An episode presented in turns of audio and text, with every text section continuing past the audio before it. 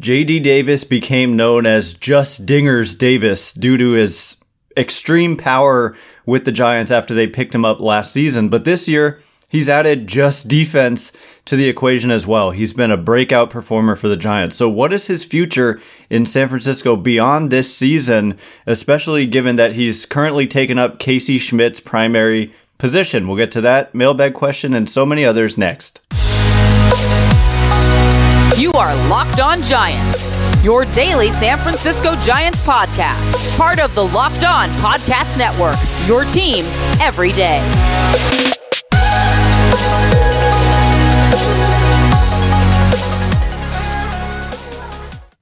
Hello and welcome to Locked On Giants, part of the Locked On Podcast Network, where it's your team every day. My name is Ben Kaspick, and on the show we provide daily episodes Monday through Friday, talking about the San Francisco Giants in a way that's data driven and rational, but also simple, passionate, and accessible to all. I'm a former contributor for the baseball statistics and analysis websites Beyond the Box Score, and Rotographs. I've been podcasting about the Giants since 2015, and I'm a lifelong fan. Thanks for making Locked on Giants your first listen every day. We're free and available wherever you get podcasts, including YouTube, so check us out there if you have not already, and please hit that subscribe button if you're watching on YouTube. Coming up on today's show, we're going to be getting into some mailbag questions. These are left over from a week or so ago, and so some of them uh, the answers have already come to us, but it'll be interesting to kind of get to them. But the first question comes from FEG Knight, who says thoughts on JD Davis and his strong start to the season and his future with the Giants beyond 2023 and 2024.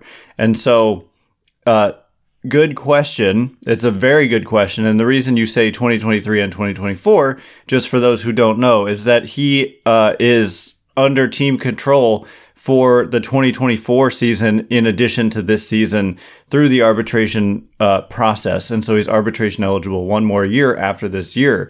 He's 30 years old. He just turned 30 in April. And he's having a breakout season for the Giants. He's hitting 290 362 on base, 481 slugging. It's about 32% above league average offense that he's provided. And most surprisingly and importantly for his, when we're talking about his future, he is thriving defensively. And that just goes to show you that players can always improve. He was not known as a good defender. The metrics back that up. But this year, I don't need to tell you the metrics show that he is better. But if you've been watching the games, you can just see he's been g- very good defensively at third base. And so the question specifically is thoughts on his strong start and his future with the Giants beyond 2023 2024. I think it's interesting just to start with 2024. Obviously, there's a lot of season left, and we'll see if he can keep this up or if there's some kind of regression with the defense or whatever. But I mean, my thoughts are they found a player here in JD Davis who can be pretty much an everyday third baseman. And where that gets so interesting is that Casey Schmitt is now in the major leagues and uh, his primary position is third base as well. And so the way I potentially see this playing out, and I could be off, but just as of this moment, is that Brandon Crawford is not only not performing well this season, and somebody posted this on Twitter like two days ago, it was before the most recent game, that Casey Schmitt had more hits on the season already than Brandon Crawford. And Brandon Crawford has played a heck of a lot more than Casey Schmitt. And sure enough, it was true. I couldn't believe it was true. But Casey Schmitt in like a week had more hits than Brandon Crawford. Yes, Brandon Crawford went on the IL at least once, but and I don't have the plate appearance totals pulled up in front of me, but you know, regard you know the the the point is that Casey Schmitt is obviously doing well. Brandon Crawford struggled last year and so far at the plate for the most part has struggled this year and actually defensively as well. He's had some struggles at shortstop. And then you think about the fact that they tried to sign Carlos Correa. I mean, they uh, literally agreed to terms with Carlos Correa pending a physical, and just a freak thing happened, and the physical was failed. uh, they were trying to get a shortstop. And I think there's good reason for that because it was, you know, we're coming up on the last year of Brandon Crawford's deal. This is the last year of Brandon Crawford's contract. And if you look at like the past several years, there have been really strong free agent classes at the shortstop position. But coming into this upcoming offseason, there is not a really strong free agent class. And so there's not a Correa or a Trea Turner or a Xander Bogaerts to go out there and sign this offseason, or at least try to. And so, given if JD Davis keeps performing this way, and it's not like he's hurting you at third, I really do believe that there's a chance that Casey Schmitt becomes the Giants' primary shortstop at least in the short term, because, and when I say short term, I mean like, yeah, JD Davis is on, if JD Davis keeps playing like this, it's obviously a no brainer to tender him a contract and bring him back next year. And the thing about him is that he's not, uh, someone that really is that versatile. I think he's kind of just like a third baseman first and foremost. I guess he could play some first, but you've got LaMonte Wade Jr. doing amazing at first. And so, and you've got Thairo doing amazing at second, Davis doing amazing at third, and, and really the one position where you're not getting amazing infield production, catcher notwithstanding, is shortstop from Brandon Crawford. And so I really think that's kind of how Casey Schmitt fits in.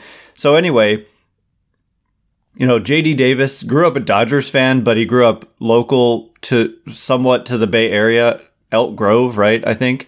And so there's something to players being comfortable around where they grew up. And so I think that if he keeps playing like this, he's a guy that you might want to keep around beyond just the next couple years. So he potentially is an extension candidate, especially if the season continues to play out and Schmitt continues to play a bunch of shortstop and he proves that he can hit and he proves that he can play defensively that shortstop position, given it's not his natural spot. Third base is his natural spot. But to me, I mean, he's got the arm. He's got the basically the best arm in baseball from it from an infielder. He's proven that. He's already got three of the top four throws from an infielder all year and including the number one and the number two spots. And he's been up for a week. And so obviously, I mean, he's just going to consume the entire leaderboard for strongest throws.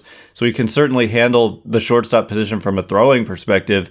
And it's not like, I mean, I just think he should be able to be at least okay, but probably even better than that defensively at short. So that's kind of a long winded way of answering your question that uh, and I mean, there's other shortstops coming up through the system. Like you look at Marco Luciano, whatever. But a lot of people believe he'll have to move off of short, and that maybe he's a long-term outfielder. And so these are good problems to have, and that's how I just see it right now. Is that they're going to give Schmitt a lot of looks at short this season, and if he proves he can do it, given that the free agent class is weak at the shortstop position, you could be looking at 2024 starting shortstop Casey Schmitt for the foreseeable future at that position, at least until uh, if Davis departs. So, anyway, coming up in just a minute, we've got a lot more questions and answers to get to, including do I think the next superstar level player, superstar level player on the Giants will come in free agency or homegrown? It's a good question because it's not just about shortstops. There's Shohei Ohtani, for example, out there this upcoming offseason. So we'll get into it in just a minute. But before we do, I want you to know that this episode is brought to you by Bird Dogs, the most comfortable uh, and good looking shorts I've ever tried. I just tried them on last night and they're comfortable fit, comfortable feel and stretchy texture is just makes it a dream come true to wear these shorts and the versatility that they provide because they're very good looking. And I'm telling you, my girlfriend, she's looking at me in these shorts and she says, these are the best shorts that you've ever owned and that you could wear it on a date. And I know that I could obviously wear it if I go golfing or something like that, you could wear it to work even potentially. They're just versatile, good looking, and yet extremely comfortable. And that's a combination that you can't often find or ever find, but it's been found with bird dogs. So go to birddogs.com slash locked on MLB. And when you enter promo code locked on MLB, they will throw in a free custom bird dogs Yeti style tumbler with every order. I got mine. It is great quality. It is indeed a Yeti style tumbler and it's going to be thrown in for free with that code locked on MLB. So head to birddogs.com slash locked on MLB and use that code locked on MLB today. All right, as promised, more questions and answers to get to, certainly. And uh, thanks again for making Locked On Giants your first listen every day. Every day is tomorrow. We're going to have a fresh batch of mailbag questions. I'm going to put out a prompt tonight, but also we're going to analyze some players in the minor league system who are coming up. There are some questions we'll get to today that address some minor leaguers, but we'll get even more like Wade Meckler. I think a lot of you are interested in him. Uh, really interesting guy to follow. Getting promoted to double A. Vaun Brown uh, being activated off the IL and going to double A, and obviously Luis Matos with the promotion, which we discussed on yesterday's podcast. A lot going on in the Giants system, and it's noteworthy how aggressive they have been, which kind of goes against how they've acted in recent years. So, anyway, uh, the Giants play the Marlins this Friday at uh, I think what time is that game at? 7:15 uh, Pacific. Catch every pitch of the Giants' hometown broadcast with SiriusXM on the SXM app. Search Giants. So, uh, and it's going to be Anthony DeSclafani on the mound against reigning Cy Young Award winner Sandy Alcantara in Game One. Although Alcantara is not having a great season to start, but getting to the additional mailbag questions. Dylan says, "Do you think the next superstar level player on the Giants will come in free agency or homegrown. And I think there's probably a fraction of people who believe Casey Schmitt could be that guy at this point. I think it's too early to tell, and the obvious, I mean, the performance has been bonkers if you look at the uh, the offensive package, and so. Is Casey Schmitt that next superstar level player? I don't know yet. And I'm always going to throw a little bit of caution when we're talking about superstars and we're talking about a you know a week's worth of games. But uh, the the point I want to make here is that this year's free agent class it's basically like Shohei Ohtani, or else you're not getting a superstar. And so, do I? It's it boils down to I guess I mean unless we're looking years down the road. If we're talking in the next year, will it be from within or from without, i.e., free agency? Then I mean, I don't, I just don't think the Giants are the most likely destination for Shohei Ohtani for a few reasons. Number one, his big thing is that he wants to win. And so, like, as much as I'd love to say that the Giants had their 101, 107 win season in 2021, the fact is they fell back to 500 in 2022, and right now they're 20 and 23.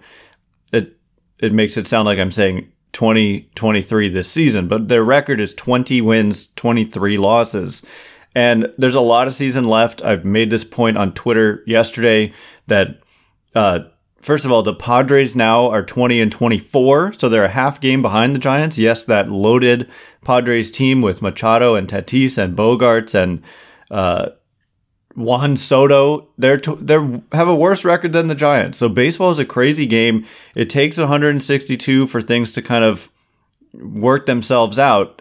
So if you're objectively still thinking the Padres are a good team, then maybe don't judge the Giants too much based on them being 20 and 23 if you're not going to judge the Padres too much based on them being 20 and 24. And also the Mets, they ended up winning, but had the same record as the Giants. The Phillies, who were in the World Series last year, had have the same record as the Giants. And so, for all we know, this could end up being a good year with winning and postseason and postseason success for all we know at this juncture. And so, but at the same time, it's not guaranteed.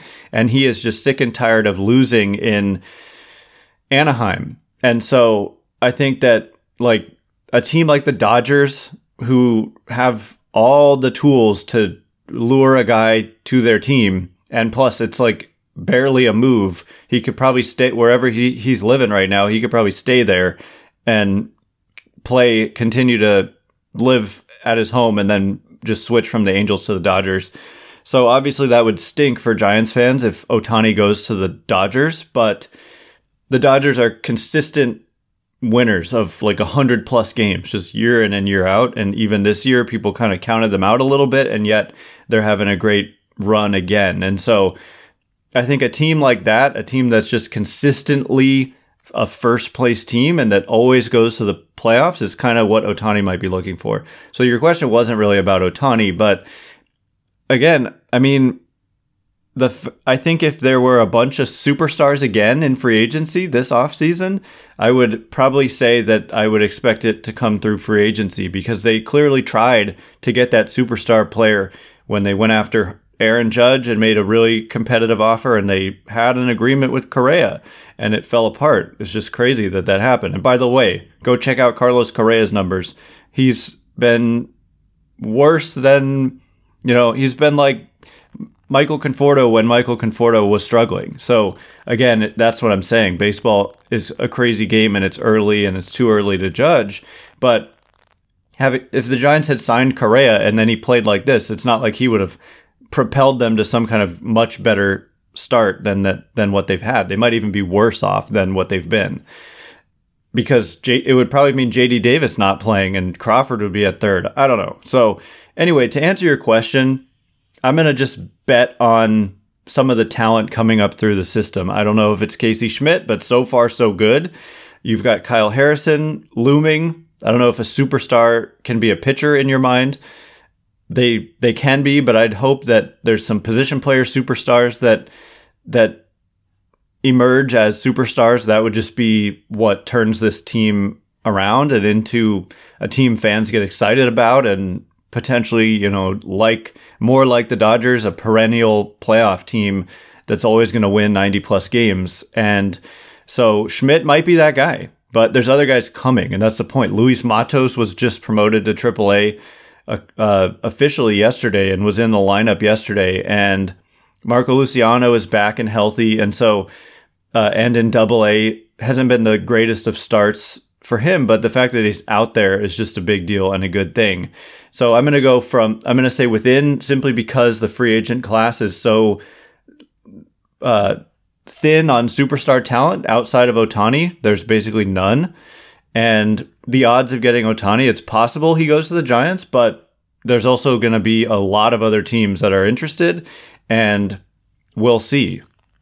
I I just I see the appeal of some of the other teams perhaps ahead of the San Francisco Giants. So, coming up in just a minute, we're going to be discussing have the Giants given up on signing big name free agents? Some of Larry Baer's comments about uh, drafting and developing and how that is going to be critical to the future of the team. Have they just decided that we, you know, have they thrown in the white uh, towel, the white flag, and said, We're just, this is not going to work for us. We have to come do it from within. We'll also get to Patrick Bailey and Marco Luciano as well. So stay tuned for that. But before we get into all of that, this episode is brought to you by Sorare. Our new sponsor, Sorare, is a revolutionary fantasy baseball game and marketplace transforming fans into owners with officially licensed digital cards featuring players from across all 30 MLB teams. Unlike other fantasy baseball platforms, Sorare managers truly own their fantasy experience, collecting, buying, selling,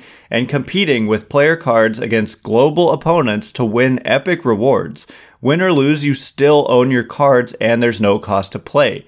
Plus, the more you win, the more you advance, collecting increasingly powerful cards and accessing next level competitions and rewards. Sorare, by the way, recently partnered with MLB All Stars Juan Soto and Julio Rodriguez to serve as brand ambassadors. Head to sorare.com slash locked on. That's spelled S-O-R-A-R-E dot com to draft your team of free player cards, set your lineup, and start competing today to win epic rewards. Again, that's sorare.com slash locked on to start playing today.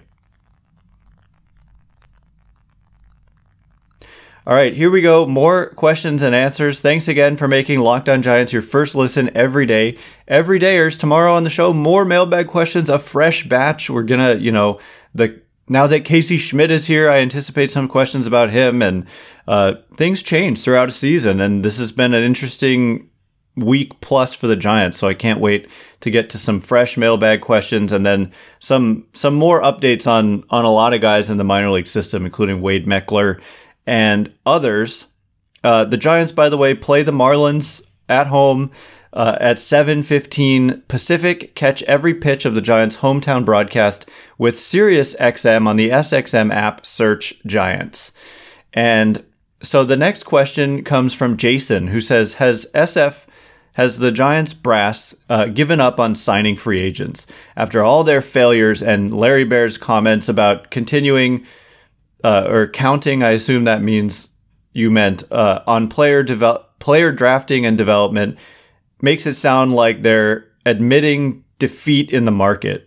And so that's a little bit extreme. And if you look at kind of the the makeup of the San Francisco Giants rosters over the last several years, they've been like the number one team in terms of most of their players have been acquired through free agency. Believe it or not, I think it. I think that would surprise a lot of Giants fans to learn that like almost no other team is using free agency more than the Giants to construct their roster. And so you might mean, although you did not specify here, like major, like the previous question about superstar level players. And if so, that's a totally different question. But in terms of have they given up on signing free agents, they they're consistently under this front office, believe it or not, signing like the most quantity, or maybe not the most. I I'm just going based off of I don't have the numbers to back this up, but I do know that what I said about the construction of the roster being like if you look at the 26 man roster, no team pretty much uses free agency more than the Giants to construct that 26 man roster. But every offseason, we're seeing lots of free agent signings by the Giants. And this offseason, I think they signed what, six? You do count Joc Pederson because he technically was a free agent again, even though you're bringing him back. And if you don't want to count him, whatever still Michael Conforto, Mitch Haniger, Sean Manaea, Ross Stripling, Taylor Rogers. And a lot of times people come at me and say, yes, but they, they're just replacing players who left. And really, they didn't have many players who left. It was Carlos Rodon and Brandon Belt, and that's about it. And so that would be like a net plus four in terms of bringing in players through free agency. So they obviously haven't given up on signing free agents, period. But if you mean uh, like superstar free agents, I don't think they've given up there either. Maybe in maybe embedded in those comments was kind of an understanding that this upcoming free agent class is not very strong. And so, you know, setting the expectations for next winter, they'll probably make a run at Ohtani. I think they'd be foolish not to at least go down that road.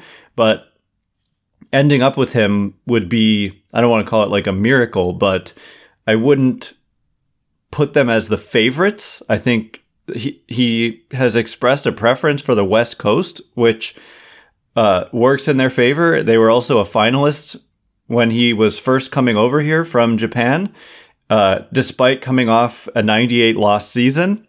And so, is it possible? And now the DH is in the National League. So no, I don't think they've given up at all. They literally had an agreement with Carlos Correa. So what would make them give up on on free agent the free agent process to bring in star talent? I I just think that's false. Uh, next question comes from David, who says, "How do you uh, how soon do you think Patrick Bailey makes his MLB debut? And that is a good question, and it it's a question that gets to not only Patrick Bailey, but also Joey Bart and Blake Sabol. Because right now, Joey Bart and Blake Sabol are the two catchers on the roster. They let Gary Sanchez walk essentially by not calling him up by his opt out date. And then he did opt out, and now he's in another organization. So, what I want to point out before I mention Bailey is that Joey Bart is not hitting well again. The strikeout rate, I mean, to his credit, the strikeout rate is 10 points, actually 11 points lower than it is in his career average. Like last year, his strikeout rate was 38.5%. So far this year, it's only 25%, but still the overall slash line for Joey Bart is just a 231 batting average, a 286 on base, so he's not walking, uh, and a 295 slugging. He has hit for almost no power at all. He's got zero home runs, zero triples, five doubles, and 13 singles. So five ex- extra base hits out of 18 hits. So it's just not been the, the impact bat that the Giants kind of want him and hope for him to be. And so, you know, defensively, he's improved as like a leader. He's improved. Blake Sabol, certainly, though, like he's been a much better bat, frankly, than Joey Bart, hitting 280 with a 330 on base, 473 slugging, despite striking out 38% of the time. It's kind of a weird slash line, but he's hit well. He's played DH. He's played outfield. At catcher, he's had some gaffes. You know, he's dropped. Some, he's just let some balls, uh, some pass balls, and some failures to block some pitches, and maybe not the best thrower. And so, it's just an interesting dynamic right now with those two. But I think. You know, Blake Sabol can't be optioned, whereas Joey Bart can. And so for Patrick Bailey to factor in, I think if he made his major league debut, it would have to be either an injury to Bart or Sabol or uh, Bart to just struggle mightily at the plate, which is kind of what we're seeing. He's hitting ninth. Look, sometimes you don't expect offense out of your catcher and you just deal with below, like well below average offense and take the defense that they give you. And that's kind of what Bart is providing. Although pa- Patrick Bailey is like arguably a better defender than Bart. Remains to be seen. I haven't seen him catch a ton, but he won a minor league gold glove at the catcher position. Uh, basically, just want to say Patrick Bailey's numbers in AAA so far. He was promoted to AAA this year aggressively, started in AA, played only 14 games there and did really well, and then was aggressively prom- promoted to AAA, where he's hit 234 with a 339 on base, 383 slugging. So it's not uh, great. It's kind of it kind of reminds me of Casey Schmitt, where like the the results weren't great, but you're seeing a good kind of a walk rate of 12.5%, a strikeout rate of only 21%. And so the question of how soon will we see him it depends on so many things. I can't predict. Like if there's an injury, I think we'll see him maybe as that next guy to to be up. Like if if Bart or Sabol got hurt, then you might see it then. And in the meantime, I think they're just going to give Bart and Sabol every opportunity. Uh, and but if Patrick Bailey starts hitting like really hitting in AAA, and Joey Bart continues to scuffle at the plate, then you could see that move made. The thing is, Bailey is a switch hitter, and he's better, I believe, from the left side.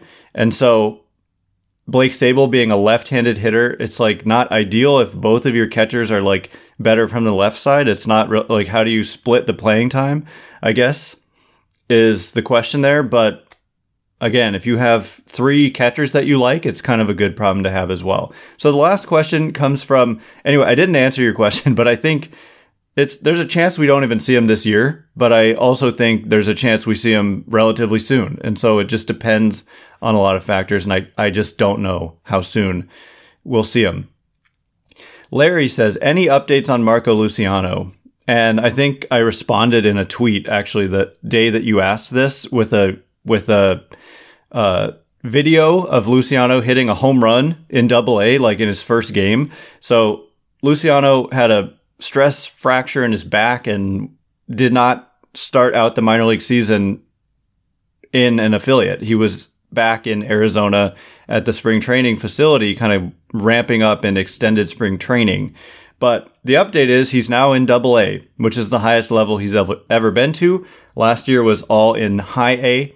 And uh, so far in Double A, he's played only in 12 games, and the results haven't been great. A 143 average, a 234 on base, a 405 slugging though. So he's hit for some power, hit three home runs already in those 12 games, and hit a home run to the opposite field last night. So I wouldn't kind of read too much into the numbers at this early stage, but the fact that he's playing, as long as he's healthy, uh, you just check the box scores every day Uh, the one thing I want to point out 38% strikeout rate. That really needs to come down for sure. So that's something to watch. And just looking at box scores every night or watching the games on M- MILB.tv to check in on him. Nice 10.6% walk rate, but the 38% strikeout rate really needs to come down like 10, 15 or more points uh, for him to be considered for any kind of promotion. So anyway, that is all the time we have for today. Thanks again for making Locked On Giants your first listen every day. Every dayers tomorrow on the show, more mailbag questions, a fresh batch, and also looking across the whole minor league uh, system. An update on Kyle Harrison, who had a start last night. How did that go? Wade Meckler's kind of meteoric rise right now through the system, and then those mailbag questions as well. Also, the Giants play the Marlins coming up at home on Friday at 7:15 Pacific. Catch every pitch of the Giants' hometown broadcast with SiriusXM on the SXM app. Search Giants.